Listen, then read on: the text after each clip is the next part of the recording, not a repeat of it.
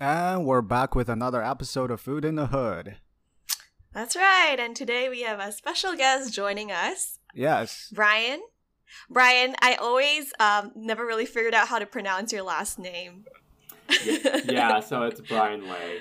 Bryan Le, great. So Bryan Le. so Bryan Le, um, I've known Bryan since when we worked together on the Science Meets Food blog, which is a IFTSA or Institute of Food Technology Student Association, um, its official blog. And um, Bryan actually came up with a new book recently called 150 Food Science Questions Answered Cook Smarter, Cook Better. So he's here today to talk a little about his new book, um, as well as, you know, talk to us a little bit about um, kind of his background experience as a scientific writer. Um, Bryan has written for many different platforms besides writing this book and besides writing for Science Meets Food. Um, so, Bryan, do you want to start us off and tell us what what is this new book all about and how did you come up with the idea? Yeah, absolutely. So, um, this book is basically scientific questions, and if you had an interest in science, all the things in the back of your mind as far as how does food work and what happens when you cook. Um, and I got the idea actually from my publisher. It wasn't my choice the, uh, originally. Um, they reached out to me and they thought that I might be a good person to write out this book. So they said they had this concept, mm-hmm. um, they had the structure, and they're you know they hired me to sort of build out the content. And I basically took it and I, I, I ran with it. Cool. Mm-hmm. So, uh, Bryan, also maybe introduce a little bit of um, what what do you do outside of you know writing a book and writing blogs. Yeah, I'm currently a PhD candidate at the University of Wisconsin Madison. So I spend a lot of my time researching uh, garlic and onion. And um, outside of that, I mean, I like to run. I like to hang out with my wife. Um, yeah. I like to spend my time reading about food. I'm pretty. Mm. I'm pretty much a foodie. Mm-hmm. Can relate. Can, can yeah. totally relate. yeah, totally. So, um, before we kick off with more, um, we want to talk more about scientific communications and how that ties to uh, Bryan's book. Uh, but before we begin with that, we actually have a uh, copy of this book for a, a giveaway event. Uh, so uh, we're gonna plug in here, and we're gonna mention it again in the end of the recording. Is that um, uh, for our listeners who is uh, who, who are interested in getting Bryan's book? First, the link will be in the description, so you can get it from uh, Amazon and other um, you know wherever you sell book nowadays, uh, Barnes and Noble maybe, um, or uh, you will uh, you also have the chance to enter a, a, a giveaway event where we have one free copy of the book available. So you could either uh, enter the link in the description to uh, go into a brief um, topic suggestions for Food in the Hood, uh, just leave your email and um, we'll, we'll, do the drawing afterwards. And if it uh, if you're you're selected, we'll contact you with more details. Okay, and um, so I'm gonna kick it off here with uh, a question for Bryan. Um, and I I mean this is probably we can all chime in a little bit because um, your book is entitled with uh, 150 questions answered in food science right? But what is your number one food science trivia to a stranger? Um, kind of like your food sciencey pickup line at a bar. Um, what would that be? so one of the things that has really fascinated me is the concept of umami. Okay. And I love the story of umami because it's so quintessentially, it, it, it kind of represents what it means to be a food scientist in a lot of ways. But basically, um, the, the father of umami uh, was a Japanese chemist back in the early 1900s. And he was really interested in food, um, but he just was studying, you know, basic chemistry at the time. And one night he tasted uh, broth that his wife made, and he thought, wow, this is super delicious. What's in it? And his wife told him that it had more uh, kombu, which is a, a type of seaweed that is really rich in umami flavor. And and his first thought was, like how do I isolate this? How do I Mhm. isolate the basic principle of umami? So he spent a whole year, you know, taking like 20, 22, 26 pounds of, you know, this seaweed and he just broke it down component by component and he just Yeah. tasted each component, you know, extraction after extraction, ex- extraction. Eventually, after a year of work, he found that it was um, the glutamates, the glutamates that are rich inside the seaweed, and that's that's umami, you know. And so foods that have a lot of umami have a lot of glutamates. Um, and then the funny part is uh, is that his students later on discovered uh, two other factors in umami. One is um, uh, inosinates, and one is guanylates, Mhm. and these together with glutamates uh, form a sort of synergy. Um, together, they, they blow out umami and you know all foods, and it's it's really exciting to know that that's something that you can do um, in the kitchen, or you know if you're developing a product. Um, so that's my little trivia, right? Okay, yeah, that's that's very great. And I think it just we kind of have talked about this on our previous episodes, um, how people just kind of take for granted of oh umami is not just MSG taste, but like hey you're gonna come up with I- MSG somewhere, right? This is- this science has to happen first before you can actually have a known compound. Absolutely, Mhm. absolutely, yeah. and kind of on on on that note um you know this is a book and with with many different um, questions that you answered and you provide a lot of insights. So i'm curious about when you were writing this book did you have a target audience in mind? So you know is it the average home chef who's interested in learning a little bit more about the science behind what they're cooking and making in the kitchen? Is it for um, a food scientist? What sort of the target audience you had in mind when you were crafting the book Yeah, I mean, ultimately, I felt this would be a great introductory book for someone that is starting off in science but has an interest in food. It could be your, you know, average food science student, um, or it could be someone that likes to cook but maybe, you know, has studied a little bit of chemistry on the side. Um, that that was really my target audience, someone that had a little bit of the foundation or was interested in getting involved in those foundations. Um, it, it, it can get a little technical. I, I do see that. Um, but I had my wife kind of look through a few of the few of the sections just to, and she she studies uh, she studied uh, counseling. So you know she comes from a very different background.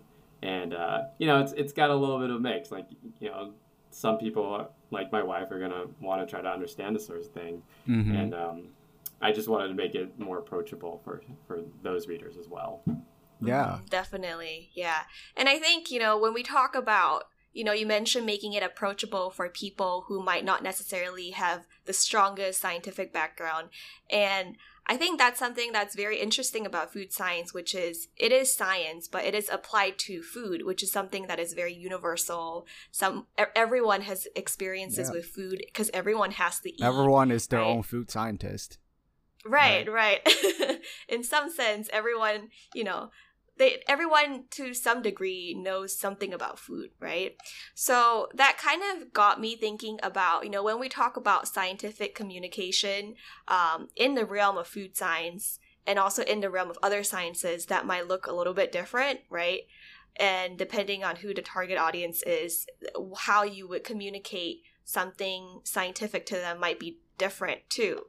Um, so before we jump into that, um, I'm curious, you know, as a as a food scientist, how did you venture into writing about it and not just, you know, doing food science? Yeah, um, that's a that's a fun question because I think um, you know this gets a little personal. Basically, I got a little bogged down in my uh, PhD program uh, around my second or third year, and I and I really was trying to find an outlet for you know this idea of I really liked telling my friends and my family about food science, but part of me couldn't really convey the sort of complexity, and I felt like I wasn't you know, I'd get really excited, but you know, people didn't really know what I was talking about. So, um, I think at some point I started reaching out to different organizations and companies, and I I said, hey, like I'd love to write for you guys. And and the reasoning behind that was because I didn't want to go anywhere to volunteer or communicate stuff. I, I it's because I just wanted to sit on my computer and be able to do all these things, right? Mm-hmm. So there's a little bit of a factor of laziness. Like that's that's right. the thing with you're more of a potato than someone who wants to be out and about all the time. Exactly, exactly. I'm not gonna go out and you know, I, I did the whole like outreach thing in, in college where I'd go to schools and, you know, talk about chemistry. And, you know, at some point, like you just, your schedule gets really busy. and You just want to be like, I want to do this thing on my own time. So writing became the perfect vehicle for that. Um, and so as, as I started writing, I realized there was so much more on the writing side as much as the food science side, right? It wasn't just, okay, I have this knowledge and I'm just going to put it down you know, there's a lot of factors as far as how do you construct a sentence, how do you build a paragraph, how do you communicate something that's complex in a way that people are going to want to read and, and, enjoy reading. And I, I think I got that actually from my wife, who she devours books. Um, I'm actually really jealous of her because, you know, she can sit there and read for an entire day, and I, I don't know how she gets the stamina for that. You know, mm-hmm. I, I'd love to be able to read like that, but um, so she's she's kind of my muse. I always want to write a book that she's going to do the same thing for. And that hasn't happened yet. You know, this book hasn't become that book. So I still have a few I have a few bars ahead of me, a few levels to reach before I, I get to the right. level of writing that my wife will be interested in. so so what are what were some feedback that she give to you? Or what where where where did where where was the part in the book that got her stop reading? yeah, I um, and this is one of those challenges, right? Um, that I was talking about, where she thinks I um, I'm verbose, right? I, I kind of get uh, I get too excited. I I start going from the beginning. Like I love a, the history of things, so I'm like mm-hmm. way back, you know, ancient times. You know, fish sauce was invented by the Romans, and I get I go kind of go on and on and on and on. Yeah, uh, and and that's really happened a lot. I think Amanda, you you would also um, agree with this, right? Because a lot of times, because um, you mentioned um, your family would send you like WhatsApp messages and oh just be just be like, "Oh, should I eat this or not? like, is this right, toxic?" Right, right. Uh, these type of uh, very straightforward, a, a, a simple yes or no answer, right? Mm-hmm. Yep. So I think, um, yes, I think a lot of times, you know, there there is a time to be concise. You know, when someone suddenly WhatsApps me or a relative asks me, "Okay, are GMO foods really bad? Should I eat this GMO tomato or pay double the price for it?" Um, I think there's a time to be concise, but then also, like Bryan mentioned, I actually appreciate sometimes also the type of verbose scientific communication, and by that I mean, you know there are times where people just want to get the straight facts because they just want to know what they came here to know. But from my personal perspective, when I'm reading something for leisure, you know, like let's say talking about fish sauce, right? Not just talking about the science, but also the origins and kind of like painting it in a very beautiful way that gives it history and gives it meaning. I think that is also a type of craft right? Just not just talking about the science part of it, but making it a very engaging story. Mm-hmm. So I think like there is a time and place for both types of communication. Um, but Ben brought up a really good point. Sometimes people, you know, just come up to you and they ask you a question that requires some sort of scientific answer explanation. It, it's very utilitarian, right? It, it's like you know a lot about food. Let me ask you a question about food, and it the, the the the whoever asked the question wants a direct and clear cut answer right i i I'll, I'll briefly talk about you know my sister she lives in france and um uh, by the way she hasn't report back on the uh, hydroponic uh, farming yet um, that we mentioned yeah, last yeah, episode. Right. We'll wait for her yeah, update. We'll, we'll, wait for her uh, for that. But uh, she recently texted me and asked me, you know, is it safe to drink milk in China? Right? Because there were a, a few uh, scandals that happened, um, and uh, food safety or public concerns on uh, um, uh, dairy products, it's it's high, right? Um, and, and there are some, you know, the standards. If you really dig into the standard of identity and the detailed regulations, there are differences, and there are definitely different standard of qualities per se. Um, and you know, when when I started to explain these, be like, oh, you know, milk should have three point five percent of protein, but uh, in the Chinese government only requires a two point eight percent to be called milk. In the United States, is three percent, and in the EU, standard is three point two. So, is it is it bad? Might not be super bad. Is this um, you know pure milk? No, they're probably selling some water on top of the milk. Um, and but but for her it was like you know well that's cool. So should i still let my kids drink milk when we travel to china? Um, right. So so that's that that's the that that's the uh, hundred dollar question that she cares about. And i think amanda to your point this is really a a, a situation where answering scientific question becomes a service right? It's it's sort of like you're you're you're a citizen scientist trying to uh, chime in and provide your expertise outside of your main work right? It's, it's it's not part of your work but you encounter that a lot. And and this this type of work and this type of yes or no questions um, is difficult to answer right? Um, but i think bryan um, to you or to your book um, a lot of your uh, the out of the 150 questions some of them are yes or no questions right? Um, but I realized when I was going through the list of questions, they're very detailed. Right. So um, if you don't mind, I'll just read out one. Um, like, is steam really hotter than boiling water? Right. So, so it's something that's really, um, it's really detailed to me. Right. Right. It doesn't, it's not something like, should I drink milk in China? Like, very broad. But steam in the water these type so so do you want to chime in here and talk about the different type of yes or no questions here? Yeah um the the whole yes or no concept is is really interesting because a lot of a lot of questions aren't binary like you mentioned. A lot of questions are nuanced and there's a lot involved. And i think it's it's an easy way to make uh, a question utilitarian because people really just want to know the yes or no um, at the end of the day. Um, and so there's there's the people who want that, and then there's the people who want the explanation. And I think I think the explanation helps kind of guide a reader into oh here are some nuances. Here are the potential for maybe there it's not quite yes or no. It could be a maybe, or it could be in these circumstances. Um, so it's it's it's really for mm-hmm. two types of readers, right?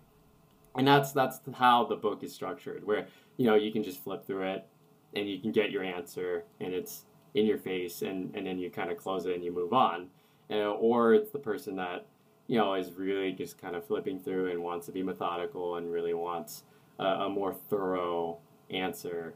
Um, and I thought that you know again this is actually the a concept uh, driven by my publisher and there were some questions where I sat there and I thought, this doesn't have a yes or no. Like, there's no way for I, for me to put a yes or no on this.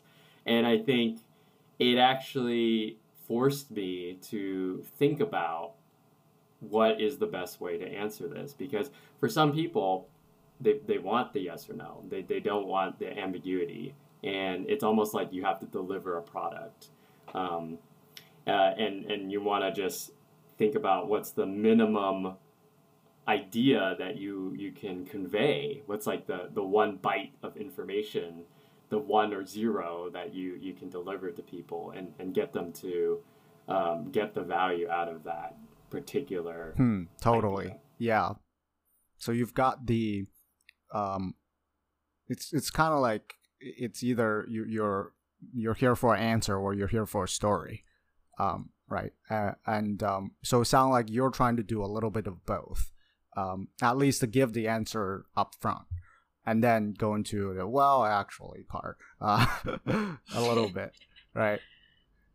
Yeah. Right. Mm. That that seems to be one of the challenges of scientific communication, right? Understanding what your audience, um, what type of response they're expecting, and also um, the degree of their background that helps you craft your response to them.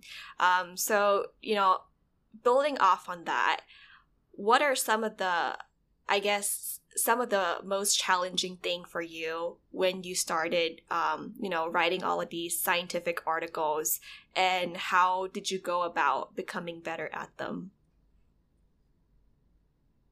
Yeah, I think um, the the real challenge was making articles interesting to read. Um, I I can write all day, honestly, um, and I can put words on paper. But the problem comes when you reread things like that and you realize the, the first customer, the first reader is yourself. And you, you want to be able to read something and enjoy reading it and you know half the time i read what i write mm-hmm. and I, I don't like it. And i think you know and there's you know there's two types of writers. There's there's the writers who just get everything on paper rough rough draft and then they just go through you know different drafts over and over again. And that's the kind of writer i am. My wife on the other hand she she puts down it's perfect. She doesn't want to look at it ever again. She's right. like i did it. I'm done. But you know every every mm-hmm. sentence is crafted um, moment by moment.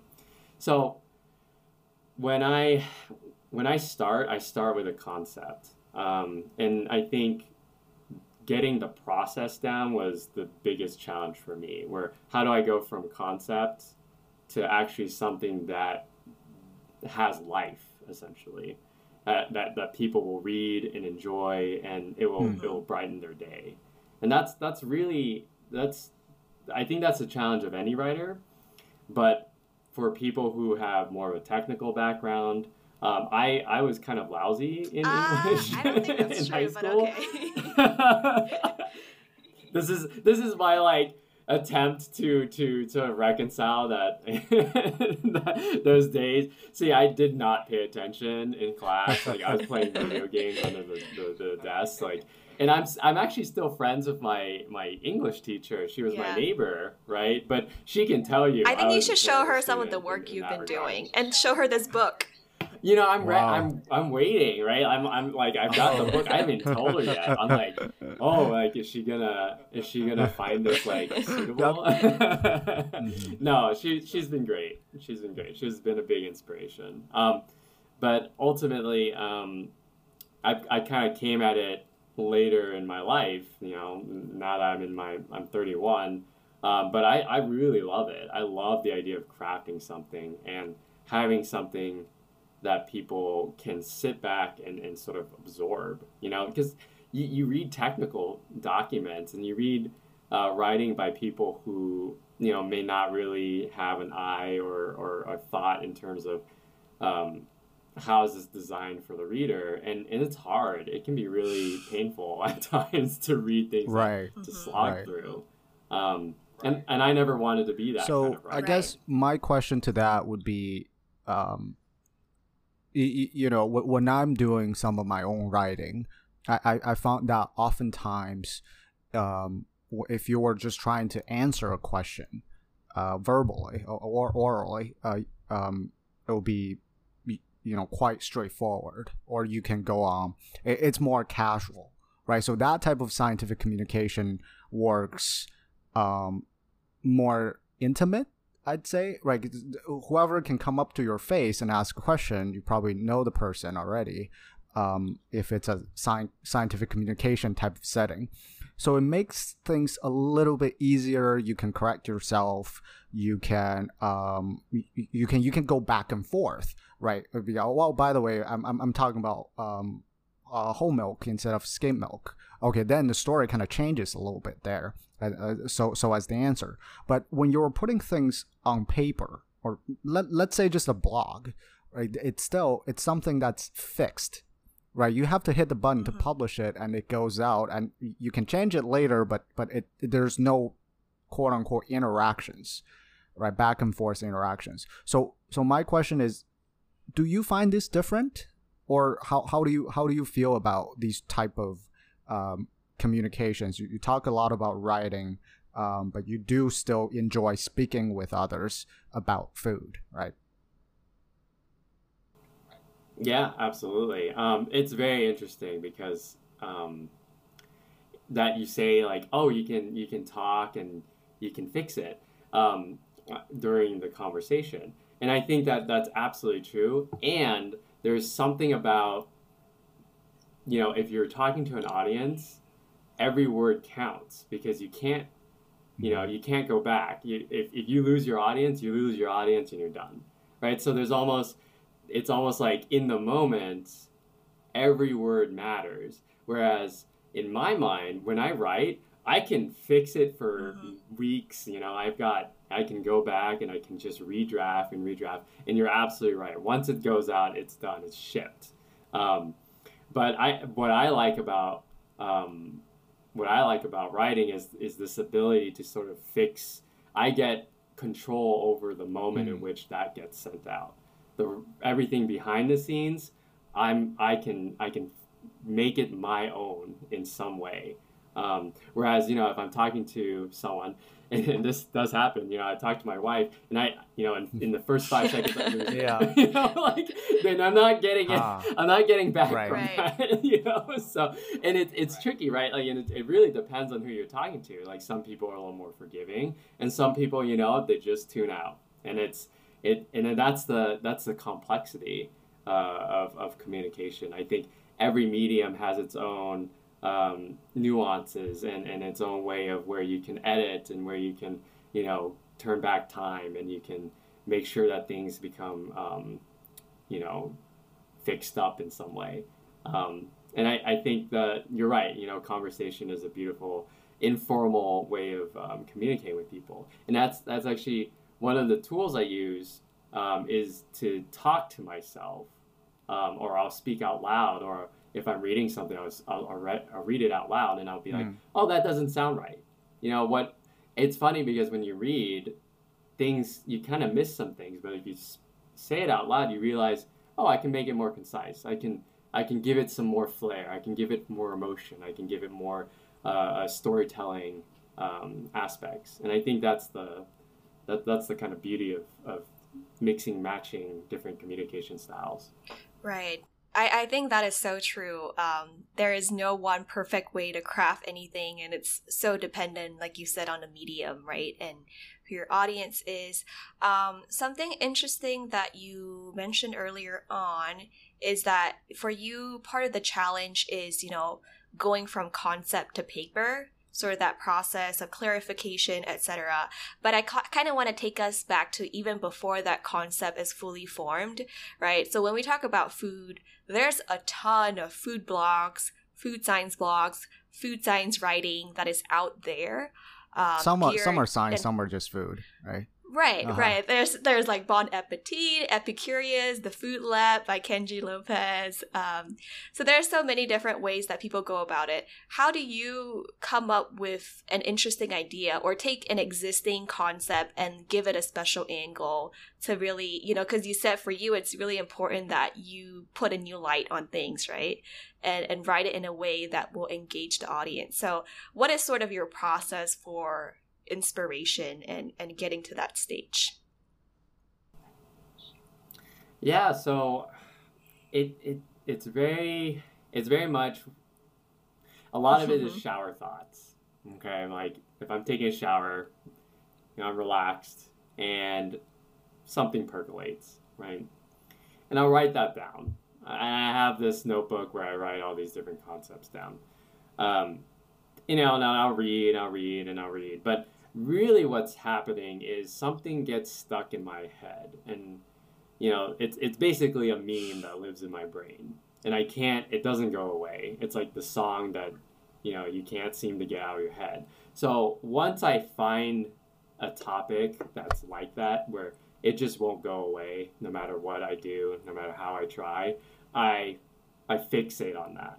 That's my idea. That's what I'm going to use and latch onto and I think it kind of comes out of this process in my mind where I'm like, well, if it's stuck in my head, maybe it'll mm-hmm. be stuck in other people's head.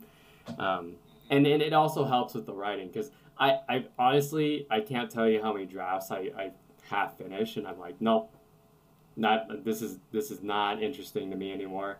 And I I used to just push through and say like, you know, I'm gonna just write this and get it done. And at some point, I realized that it was wasting a lot of time because even if I create a finished product, I'm not inspired and it's not interesting for the reader. Um, and at this point, I just decide that the easiest thing to do is just keep going through that whole cycle until I find something that I like and I can finish. And I imagine that other people are going to enjoy reading. Seems like that process of just writing itself helps you, you know, come to the understanding of is this idea worth it right? And not just you're not just writing just to make a product and put it out there and, and this is this is a whole process that goes on behind. Wow. Yeah Absolutely. that's that's great. I've had i've heard of uh, similar stories of um, you know people uh, someone wouldn't just uh, wake up in the middle of the night and start to write down things, right? Uh, and um, the the reason behind that was uh, this person was basically saying, well, if I can't remember the next day, it's probably not worth of a good idea.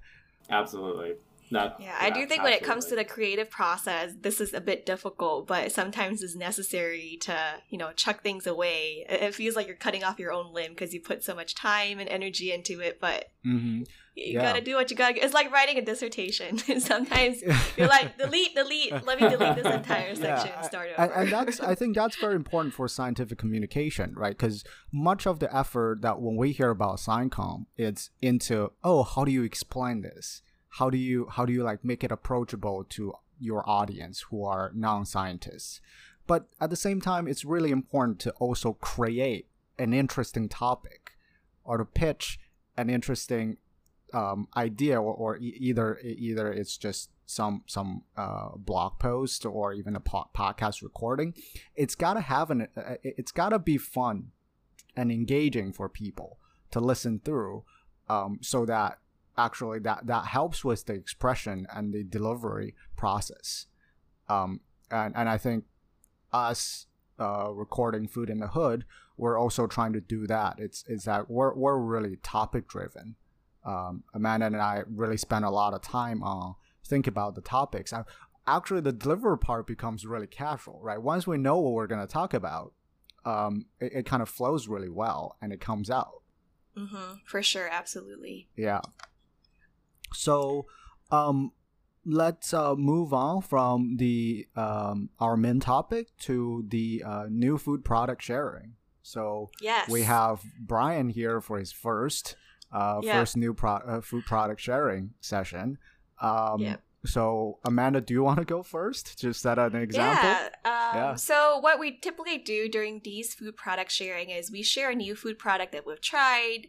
Um, we do it at the end of each episode. And since Bryan is our first guest, we're so excited to have someone else, you know, share something that they've eaten or tried recently that they liked. Um, so something that I tried recently is actually I have the packaging here with me. Uh, it is called Khatta Meetha. So that's K H A T T A space M E E T H A. Um, so I think that stands for sweet and spicy, but essentially it's sort of a mixed snack. Um, it's a sweet and spicy blend of chickpea flour noodles, rice flakes, green peas, and peanuts. It's sort of it, it, it's it belongs to you know Indian cuisine and I think of it as being quite similar to trail mix because there's a bunch of stuff inside, and you know it has mango powder, turmeric powder, cumin powder, ginger powder, etc. So it's a super flavorful snack, and I love you know strong tasting flavors. So whenever I'm hungry, I just like have a handful and I'm satisfied. But this is this is great. This is like I have a giant bag of 500 grams and I've eaten like half of it in a day. so it's, it's a problem, but it, it's so good. I highly recommend you guys to try it out. Okay. If you can find one at the Indian grocery store nearby. Very good. And um, Bryan, do you want to share yours? Yeah. So my wife found this awesome chocolate at Whole Foods. Um, it's by uh, Vosges. I think that's how it's pronounced, but V O S G E S. And our favorite flavor is uh, this burnt caramel with pink sea salt. And it's a 72% dark chocolate, mm. but the caramel is inside the squares. So you know, you get a little bit of the dark chocolate and you get a little bit of that salty flavor and you get a little bit of that caramel. And we're kind we're kind of addicted to it. I think because neither of us we don't really like to eat just plain chocolate. Um, it really takes something to, to get in our wow. Yeah, sounds like a winning um, combo: really salt, caramel, chocolate. Mm-hmm. Yeah, pink. You said this is... is at Trader Joe's. Okay, Whole Foods. Mm-hmm. Gonna keep that on my watch it is list. Whole Foods. yeah, that's very good. What about you, Ben? Um, I'm I'm gonna please you, Amanda. I um, I I recently uh, found uh so Lay's Lay's chips now have wavy chips. Uh, so Lay's wavy. You would think that's just ruffle chips, but they're not. Uh, it's an entire category. Yeah, it's a it's a new line apparently, and I really like their um fifty percent reduced sodium. Uh, uh, just original, uh, mm-hmm. um, wavy Lay's chips. Uh, those are great. They have a great crunch. Um, you do taste a lot of more potatoes, and um, instead of the salt. Um, actually, I I'm I've been really enjoying those. Um, I uh, the the regular original it has always been on the saltier side for me, so this mm-hmm. fifty percent reduced sodium is is perfect for me. And um, yeah. just you don't have anything else, just just uh, plain potatoes, and that, and that, those are pretty, I think, pretty simple, um, but um, quite tasty. Do you know if they add any like potassium chloride or anything to replace the salt they took out, or is it literally just fifty percent less salt? Oh, um, that I'm not sure. Um, I uh-huh. think, well, it does taste less salty to me, so they probably didn't preserve the salty taste; just went for less salt. Mm-hmm. Um, to me, yeah. Yeah. Sounds like a good product, and I, am glad it's a PepsiCo brand. Yeah, PepsiCo brand, exactly. Um, yeah. Cool. Yeah. Uh, so we're gonna plug in again here for um, our book giveaway. So thanks to Bryan, uh, we'll, we'll have one copy of the book, uh, food uh, 150 food science questions answered. Cook smarter, cook better by Bryan Le. So we will um, post the um, topic suggestion link uh, in our show notes, and um, so you can um, write down your recommendations and um, uh, leave your email. We'll do the draw uh, probably two or three weeks after the uh, the episode is posted, and um, you know, looking forward to hear more topics. And um, you know, thanks for Brian to be on the show. Yeah, Bryan, we really appreciate you coming on. Uh, you're our first guest, so that's a that's a big milestone yeah. for us. But also, you know, very happy and excited um, for you to share your book with our audience as well. I've looked through it; it looks really amazing. It gives me very strong food lab vibes. Um, similar, I know you also are a fan of Kenji Lopez, so um, I think it's it's a great book, and I highly recommend people to go out and get a copy. And also, uh, before we end, actually, I know Bryan, besides writing this book, you also write for many other platforms. So, for our listeners who are interested, is there a Medium account or do you have a, some sort of um, platform where they can continue and follow you to follow your work? Absolutely. I, I do have a website. It's uh, bryanquocle.com. That's B R Y A N Q U O C L E dot com and uh, you'll find all my postings Perfect. There. All right. Thanks so much, Ryan, for joining us today. Thanks, guys. Really appreciate it. It was fun. Great. So you can find us on various podcast platforms. Uh, give us a five star if you enjoy the show. Uh, you can email us at fihpodcast at gmail.com. So till next time.